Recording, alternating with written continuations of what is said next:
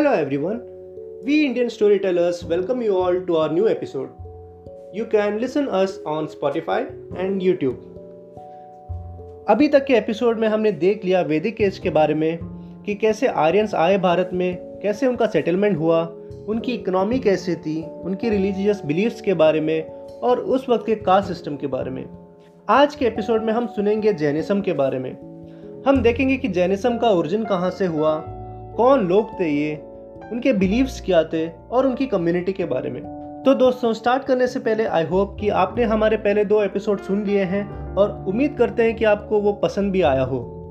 आगे भी ऐसे इंटरेस्टिंग स्टोरीज हम आपके लिए लेके आएँगे सो प्लीज़ आप हमारे चैनल को सब्सक्राइब कीजिएगा और लाइक कीजिएगा। तो दोस्तों स्टार्ट करते हैं एपिसोड थ्री ऑन जैनिज्म तो दोस्तों, हमने लेटर वैदिक एज में देख लिया कि उस वक्त वर्णा सिस्टम को चार पार्ट में डिवाइड किया हुआ था। जो था ब्राह्मणास, क्षत्रियास, वैश्यास एंड शूद्रास। ब्राह्मण्स उस वक्त अपने आप को बहुत सुपीरियर मानते थे और ये वर्णा सिस्टम को उन्हीं लोगों ने बनाया हुआ था। लेकिन उन्होंने लोगों को ये समझाया कि ये जो वर्णा सिस्टम है, ये भगवान के द्वारा लिखी गई है, ताकि लोग उन पर विश्वास करें और उनको फॉलो करें। तो उस वक्त ब्राह्मण्स लोगों का सोसाइटी पे इतना डोमिनेंस हुआ कि बाकी वर्णा सिस्टम के जो लोग थे, जैसे कि क्षत्रियास, वैश्यास और शूद्रास, उनको बहुत सारे परेशानियाँ फेस करने पड़े। तो वैदिक एज से हमें समझ सकते हैं कि उस वक्त there were no equality between people उस वक्त ब्राह्मण्स अपने हिसाब से इतने सारे चेंजेस लेके आने लगे सोसाइटी में, जो वैदिक एज के जो स्टार्टिंग की जो प्यूरिटी थी, वो अभी चली जाने लगी। इन सब का मेजर इम्पैक्ट पड़ा क्षत्रियास और वैश्यास लोगों को। उनको ब्राह्मण्स की ये जो डोमिनेंस है वो अच्छा नहीं लगने लगा। क्षत्रियास लोग जो उस वक्त राजा और वैरियर्स लोग हुआ करते थे ब्राह्मण्स उनसे दक्षिणा लेने लगा और क्षत्रिय लोगों को, उनको बोले हुए मार्ग पर चलने की निर्देश देने लगे। ब्राह्मण्स एक वक्त इतना दक्षिणा मांगने लगे कि एक टाइम पे वो ज़मीन की भी मांग करने लगे, जो उस वक्त जो राजा थे और क्षत्रिय कम्युनिटी के जो लोग थे, उनको पसंद नहीं आने लगा। The main reason why Vaishyas was tired of Brahmans was that उस वक्त हिंदुइज्म में ब्राह्मण्स कैटल स्लॉटरिंग जो उस वक्त जो गाय, भैंस रहते थे, उसको पूजा पाठ के लिए वो बलि चढ़ाने को सपोर्ट करते थे। तो कुछ वैश्यास लोग थे, वो इन सब के अगेंस्ट थे। और उस वक्त ब्राह्मण्स ने वेदास को इतना कॉम्प्लेक्स बना के रखा था कि सोसाइटी में सुपरस्टिशंस वगैरह बढ़ने लगे। ब्राह्मण्स लोगों को रिचुअल्स वगैरह करने के लिए मजबूर करने लगे। जो उस वक्त के लोगों को अच्छा नहीं लगने लगा। सो so, इन सब के चलते कुछ क्षत्रियास और वैश्यास चाहने लगे कि एक बेटर सोसाइटी क्रिएट किया जाए एक बेटर स्टेटस हो लोगों को और उनके बीच में शांति बनाए रखें। And this gave the origin to Jainism and Buddhism in India Jainism and Buddhism almost एक ही टाइम पे भारत में आए थे। हम बुद्धिज्म के बारे में हमारे अगले एपिसोड में आपको डिटेल में बताएँगे। आप प्लीज़ हमारे चैनल को सब्सक्राइब करना ना भूलिएगा। आगे हम देखेंगे कि जैनिज्म के सोसाइटी के बारे में, और हम ये भी देखेंगे कि हमारे देश में जैनिज्म का स्प्रेड कैसे हुआ। ये जो सोसाइटी है, इसकी शुरुआत समवेयर अराउंड 500 बीसी में हुआ था। हम देखते हैं यहाँ पे न्यू सिटीज़ डेवलप्ड होती है। For example Kaushambi, Varanasi, Vaishali, Pataliputra and Rajgir.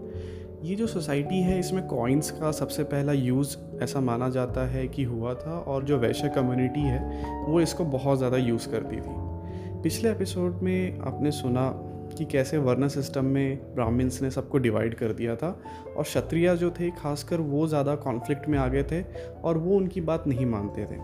धीरे धीरे ब्राह्मण्स ने बहुत ज़्यादा चीज़ें इवॉल्व किया उन्होंने सोसाइटी में। फॉर एग्ज़ाम्पल उन्होंने एक बुक लिखी थी, धर्मसूत्र। जो ये बुक है, इसमें उन्होंने सब लॉज लिखे थे।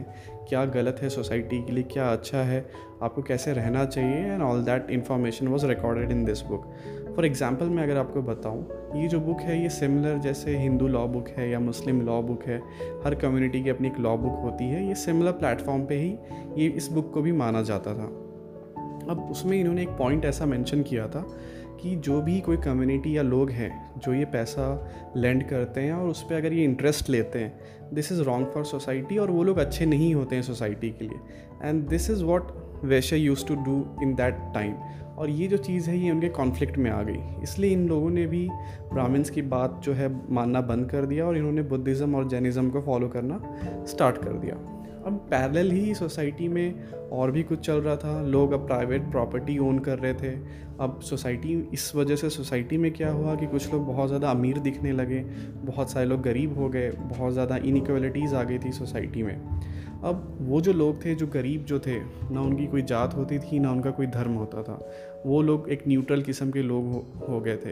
और जैनिज़्म और बुद्धिज़्म का जो प्रिंसिपल है कि ये किसी को भी अपनी कम्युनिटी में इन्वॉल्व कर लेते थे and any one can follow Jainism and Buddhism क्योंकि एक बहुत ज़्यादा लिबरल और सेकुलर किस्म का सेक्ट माना जाता था। उनके कुछ प्रिंसिपल होते थे। बस आपको वही फॉलो करना था। फॉर एग्ज़ाम्पल इनका ऐसा मानना था कि आप नॉन वायलेंट रहो, आप पीस एंड हारमोनी में रहो, और जितना आपको रिक्वायर्ड है, आप उतना ही अर्न करो एंड बी हैप्पी यही इनका एक बेसिक प्रिंसिपल माना जाता था।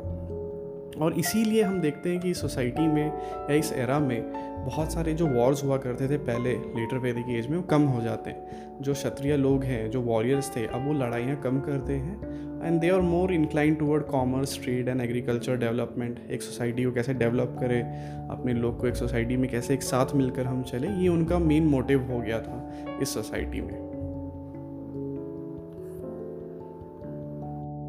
अभी हम देखेंगे जैनिज्म के रिलीजियस बिलीव्स के बारे में और उनके गुरुओं के बारे में। जैनिस्ट जो लोग थे, उस वक्त वो सारे भगवान को मानते थे, जैसे ब्रह्मा, विष्णु, महेश एक्सेट्रा लेकिन इन सब भगवान के ऊपर वो लोग अपने गुरुओं को मानते थे। जैनिज्म में 24 गुरु थे जिन्हें वो तिरंतकास बुलाया करते थे।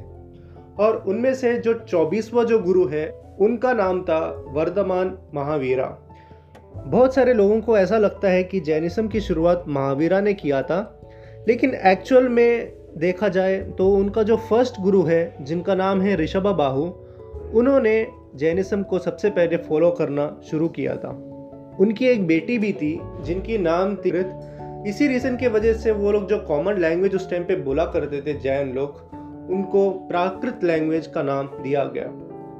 दूसरे जो सबसे इम्पोर्टेंट गुरु है, या आप कह सकते हैं कि इन पे बहुत सारे कॉन्फ्लिक्ट भी है जैनिज्म के डिफरेंट सेक्ट्स के अंदर, वो थे उनका नाइनटीन जो उन्नीसवा जो गुरु है, जिनका नाम था मालिनता। जो दिगंबर लोग थे, उनको ये मानना है कि ये जो मलिनता जो गुरु है इनका, ये एक मेल गुरु है। और जो श्वेतांबर जो सेट के लोग थे, उनका ये बिलीव था कि जो मलिनता जो गुरु है, वो फीमेल गुरु थे। तीसरे जो सबसे इम्पोर्टेंट गुरु है जैन कम्युनिटी में, वो है परस्वनाथा, जो ट्वेंटी थर्ड गुरु थे। श्वेतांबर सेट के जो लोग थे, वो परस्वनाथा को फॉलो करते थे। परस्वनाथा का इम्पोर्टेंस ये है कि उन्होंने जैनिज्म में फोर प्रिंसिपल्स दिए गए थे, जो आज के टाइम में भी श्वेतांबर कम्युनिटी के लोग फॉलो करते हैं। और वर्धमान महावीरा जो प्रिंसिपल दिए हुए थे, वो फिफ्थ प्रिंसिपल थे, जो रिलेट करते हैं ब्रह्मचर्य को पालन करना एक्सेट्रा पे, वो दिगंबर लोग फॉलो करते हैं। अभी हम देखेंगे वर्तमान महावीरा के बारे में। महावीरा जो थे वो एक बॉर्न प्रिंस थे। मतलब उनके पापा उस टाइम पे किंग हुआ करता था, जिनका नाम था किंग सिद्धार्था, और रानी त्रिशाला उनकी माँ थी। ये लोग जनत्रिका क्लैन को बिलोंग करते थे, और किंग सिद्धार्था उनके चीफ्स थे। महावीर जो उस टाइम पे ऑलरेडी शादी किया हुआ था, और उनके बच्चे भी थे, लेकिन उन्होंने 30 साल के उम्र में अपना घर छोड़ दिया, और ब्रह्मचर्य की पालन करने लगे। और जब वो 42 इयर्स के हुए तब उन्होंने कावल्य प्राप्त किया। कावल्य का यह मतलब है कि उन्होंने ज्ञान प्राप्त किया और वो जैन गुरु बन गए थे। महावीरा को बहुत सारे लोग जिना के नाम से भी बुलाते थे। जिना का मतलब ये होता है कि उस कम्युनिटी के हीरो माना जाता था। और 72 इयर्स के एज में वर्धमान महावीरा का निधन हुआ। और वर्धमान महावीरा के जो उस वक्त के प्रमुख डिसिपल्स जो भी हुआ करते थे, उनको गणधारास बुलाया करते थे। उन्होंने आगे जाके जैनिज्म को भारत में स्प्रेड किया। आगे हम देखेंगे कि जैनिज्म के सोसाइटी के बारे में और हम ये भी देखेंगे कि हमारे देश में जैनिज्म का स्प्रेड कैसे हुआ। हर रिलीजियस सेक्ट का एक प्रिंसिपल होता है। उसी प्रिंसिपल पे बेस्ड उनके फॉलोअर्स बढ़ते हैं, लोग उसमें बिलीव करते हैं उस सिस्टम में और उनके साथ जुड़ जाते हैं और वो हमेशा लाइफ टाइम उस चीज़ से जुड़े हुए रहते हैं। जैनिज़्म में भी हम देखते हैं उनके पाँच प्रिंसिपल्स थे। उनका ऐसा था कि आपको वॉलेंट नहीं रहना है, आपको झूठ नहीं बोलना है, चोरी नहीं करना है, और जितने भी आपके पास धन है, उसको ज़्यादा नहीं रखना है अपने पास। जितना ज़रूरत है, उतना ही आपको रखना है, और ब्रह्मचार्य का पालन करना है। ब्रह्मचार्य पालन जो है, ये महावीरा ने इसको कॉइन किया था। उन्होंने ही इस प्रिंसिपल को लागू किया था अपने टाइम में। और ये जो है, बहुत सारे लोग इस चीज़ को मानते भी हैं और इसको फॉलो भी करते हैं। जैनिज़्म का जो सबसे इंपॉर्टेंट ऑब्जेक्टिव है या उनका सबसे इंपॉर्टेंट प्रिंसिपल अगर हम देखते हैं तो उनका ऐसा है कि जीव हत्या नहीं करना चाहिए। ये सबसे बड़ा पाप माना जाता है उनके रिलीजियस सेक्ट में। महावीरा से जो पहले जैन गुरु थे, जिनका नाम पार्शवा था, उनका ऐसा मानना था कि आप अपने अपर बॉडी को और लोअर बॉडी को कवर करके रख सकते हो। हावेवर महावीरा जो थे, उनका ऐसा मानना था कि आपको कपड़ा जो है कम्प्लीटली त्याग कर देना चाहिए, आपको कपड़ा नहीं पहनना चाहिए। और इसी कारण इनके जैन सेक्ट में भी डिवीज़न हो जाता है। एक जो है, श्वेतांबर से जाने जाते हैं और दूसरे जो है, वो दिगंबर्स के नाम से जाने जाते हैं। श्वेतांबर्स जो है, वो कपड़े पहनते हैं वाइट कपड़े पहनते हैं, अपने बॉडी को कवर करते हैं। और जो दिगंबर्स हैं, वो कम्प्लीटली नेकेड रहते हैं। जैनिज़्म जो है जैन लोग का ऐसा मानना है कि भगवान का एग्जिस्टेंस है इस दुनिया में और भगवान होते हैं। लेकिन सबसे ऊपर जो है, भगवान से पहले भी उनके जो गुरु हैं, वो सबसे पहले प्रथम स्थान पे आते हैं, उसके बाद वो भगवान को मानते हैं। और उनका ऐसा भी कहना है कि महावीर जो है, उनके जो गॉड है, जिनको भगवान का दर्जा देते हैं, वो सबसे ऊपर है। हमने ये भी देखा है कि महावीरा का बिलीव सिस्टम ये भी है कि जो ये वर्ना सिस्टम है, ये सच है। ये जो महावीर थे, ये वर्ना सिस्टम को मानते थे। उनका ऐसा कहना था कि ये जो वर्ना सिस्टम है, इसमें जो लोग पैदा होते हैं, क्षत्रिय, ब्राह्मण्स वैश्य या शूद्रास, ये उनके पिछले जन्म का कर्म है। पिछले जन्म में जो भी उन्होंने पाप किया है, वो इस करंट जो जन्म है, उसमें इनको इसीलिए इस वर्ना सिस्टम में रखा गया है। लेकिन उनका ये भी मानना था कि आप जो है, इस वर्ना सिस्टम से बाहर निकल सकते हैं, जो कि ब्राह्मण वर्ना सिस्टम में ही ऑपोजिट था, ये रिजिड था। उसमें आप निकल नहीं सकते हो। आप अगर एक बार सेटल हो गए हो, या आपको डिवाइड कर दिया गया है you are fixed in that category but Mahavira का ऐसा मानना था कि आप अपने अच्छे कर्म से अगर आप प्योरिटी दिखाओ, अगर आप बहुत मेहनत करो तो आप इस जो वर्ना सिस्टम है इससे बाहर निकल सकते हो और आपको हायर कास्ट में या हायर वर्ना सिस्टम में अपने आप को स्टेबल या स्टैब्लिश कर सकते हो। इसके लिए उन्होंने थ्री प्रिंसिपल निकाला, जिसका प्रिंसिपल से ज़्यादा उन्होंने ऐसा कहा कि ये, उन्होंने थ्री या थ्री रत्ना का डेवलपमेंट किया। उन्होंने ऐसा बोला कि अगर आपकी पास, आपके पास राइट नॉलेज है राइट फेथ है राइट एक्शन है तो आप जो हो अच्छे जाति में, अच्छे कैटेगरी में माने जा सकते हो। और आपको ज़रूरी नहीं है कि through the life you have to be in a lower system और stay like a lower category person in society Jainism का स्प्रेड शुरू किया था महावीर ने। उन्होंने जैनिज्म को फैलाने के लिए बहुत सारे लोगों को इकट्ठा किया, जिनमें पुरुष और स्त्रियों दोनों को लिए गए थे। उन्होंने प्राकृत लैंग्वेज में अपने सारे फॉलोअर्स को जैनिज्म के बारे में समझाया, क्योंकि उस वक्त प्राकृत जो लैंग्वेज थे, वो बहुत कॉमन लैंग्वेज हुआ करता था और सभी लोग उसको समझ पाते थे।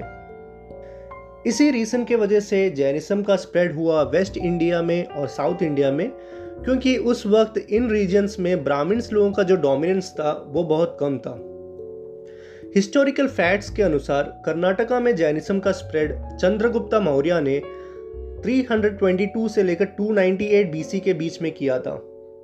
वो उस वक्त राजा थे और जैनिज्म के बारे में पता चलने के बाद उन्होंने अपना राज शासन को त्याग दिया और अपनी जैनिज्म के राह पर चलने लगे। दूसरा मेन रीज़न जो जैनिज्म का स्प्रेड होने का था साउथ इंडिया में, वो ये था कि जो मगध करके राज्य था, जो आज के टाइम पे हम साउथ पार्ट ऑफ़ बिहार जो बोलते हैं, वहाँ पे सूखा, यानी कि फेमाइन आ गया था। ये बात है महावीर के डेथ के 200 साल बाद की। एंड ये जो सूखा था वो करीब करीब 12 साल तक चला।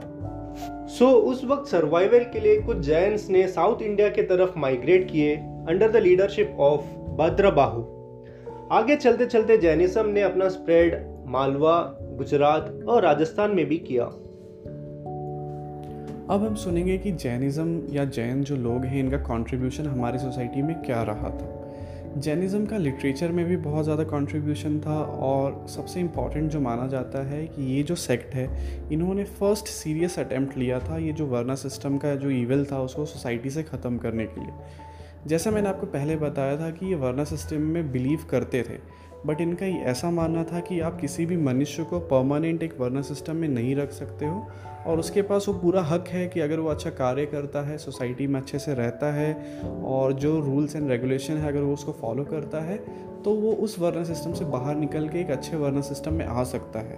उसके पास वो पूरा हक है कि वो अपनी पूरी ज़िंदगी अच्छे से व्यतीत कर सकता है। एक तो ये था। दूसरा, उन्होंने जो लिटरेचर में अपना कंट्रीब्यूशन दिया, वो इस कदर था कि जो ये मराठी लैंग्वेज जो आज हम सुनते हैं, ये एक शौरासनी करके एक लैंग्वेज है, इससे डेवलप किया गया है। अब ये जो इसका पेरेंट लैंग्वेज है, वो प्रकृत है। प्रकृत लैंग्वेज जो है, उन दिनों में कॉमन लैंग्वेज हुआ करता था।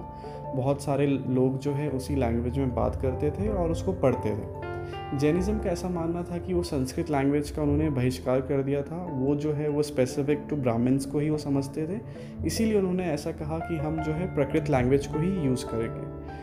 उनके जो लिटरेचर है, उसका जो नाम है, वो अर्दमा गदी है, जो टेक्स्ट लिखी गई थी, और इसका जो कंपाइलेशन किया था इन्होंने, वो गुजरात में किया था। गुजरात में एक वलाभी करके एक जगह है, जिसको ग्रेट सेंटर ऑफ़ एजुकेशन कहा जाता है। इन्होंने वहाँ पे इसका कंपाइलेशन किया था। हमने ऐसा पढ़ा है कि अभी भी कुछ ऐसे टेक्स्ट है या मैनुस्क्रिप्ट है जेन्स लोगों के जो अभी तक पब्लिश नहीं हुए। वो अभी भी पब्लिश करना बाकी है और इनको राजस्थान और गुजरात के कुछ ऐसे मंदिर है, जैन मंदिर हैं, जहाँ पे ये अभी भी रखे गए। इनका कंट्रीब्यूशन हम देखते हैं कनाडा और महाराष्ट्र में भी बहुत ज़्यादा दिखता है। उस दौर में इस सोसाइटी में इन्होंने एग्रीकल्चर को लेके या मैं कहूँ स्पेसिफिक ट्रेड एंड कॉमर्स को लेके बहुत ज़्यादा कंट्रीब्यूशन दिया था इस सोसाइटी को डेवलप करने में। अब जैनिज़्म और बुद्धिज़्म जो है, ये कुछ हद तक सिमिलर है और डिफरेंट भी है। इसका जो रीज़न है, वो हम देखेंगे अपने नेक्स्ट एपिसोड में। हम आपको उसमें बताएँगे बुद्धिज़्म के बारे में और फिर हम कंपेयर करेंगे कि क्या डिफरेंस है बुद्धिज़्म और जैनिज़्म में। अब तक हमने जो भी सुना जैनिज़्म के बारे में, इससे हमें ये पता चलता है कि इनकी जो सेक्ट है, इसमें भी डिफरेंसेस थे आइडियोलॉजी को लेके बिलीफ सिस्टम को लेके। फॉर एग्जांपल नाइनटीन जो इनके गुरु थे, दिगंबर्स का ऐसा मानना है कि that was a male and Shvetambars का मानना है कि वो फीमेल थे। अब ये जो कॉन्फ्लिक्ट है, इससे इनका डिवीज़न और भी स्ट्रांग होता है। जैसे दिगंबर्स मानते हैं कि सिर्फ़ जो मेल है, वही त्रिंतकार्स बन सकते हैं और श्वेतांबर का ऐसा मानना है कि नहीं तिरंतकार्स जो है, वो मेल और फीमेल दोनों बन सकते हैं। अब ये जो है श्वेतांबर लोग ये सिर्फ़ चार प्रिंसिपल को मानते हैं विच मीन्स ये शादी कर सकते हैं, अपना वैवाहिक जीवन ये व्यतीत कर सकते हैं। ये सारे डिफरेंसेस हमें पता चलता है कि हर रिलीजियस सिस्टम में कहीं ना कहीं डिवीज़न हम देखते हैं, उनमें कुछ ना कुछ आइडियोलॉजी को लेके, कुछ बिलीफ सिस्टम को लेके प्रॉब्लम्स रहते ही हैं। ऐसे और भी रिलीजियस सेक्ट है जिसके बारे में हम सुनेंगे for example Buddhism Hinduism Islam Christianity ऐसे और भी सेक्ट्स हैं। सिर्फ़ उनमें क्या प्रॉब्लम्स हैं, क्या उनमें भी ऐसे डिविजन्स हैं, ये सारी बातें हम अपने अपकमिंग एपिसोड्स में सुनते रहेंगे। ये बहुत ही इंटरेस्टिंग कहानी है, हमें ये पता होना चाहिए कि क्या रिलीजियस अफेयर्स है, क्या उनकी फ़िलासफ़ी है, क्या आइडियोलॉजी है, ये सारी चीज़ें हमें पता होना चाहिए और हमारा यही प्रयास है कि हम ये सारी डिटेल्स आपको एक फैक्चुअल वे में बता दें and it's up to you how you take it and how you understand thank you so much for listening to us and you can subscribe to our channel and hear it on Spotify as well. Thank you once again.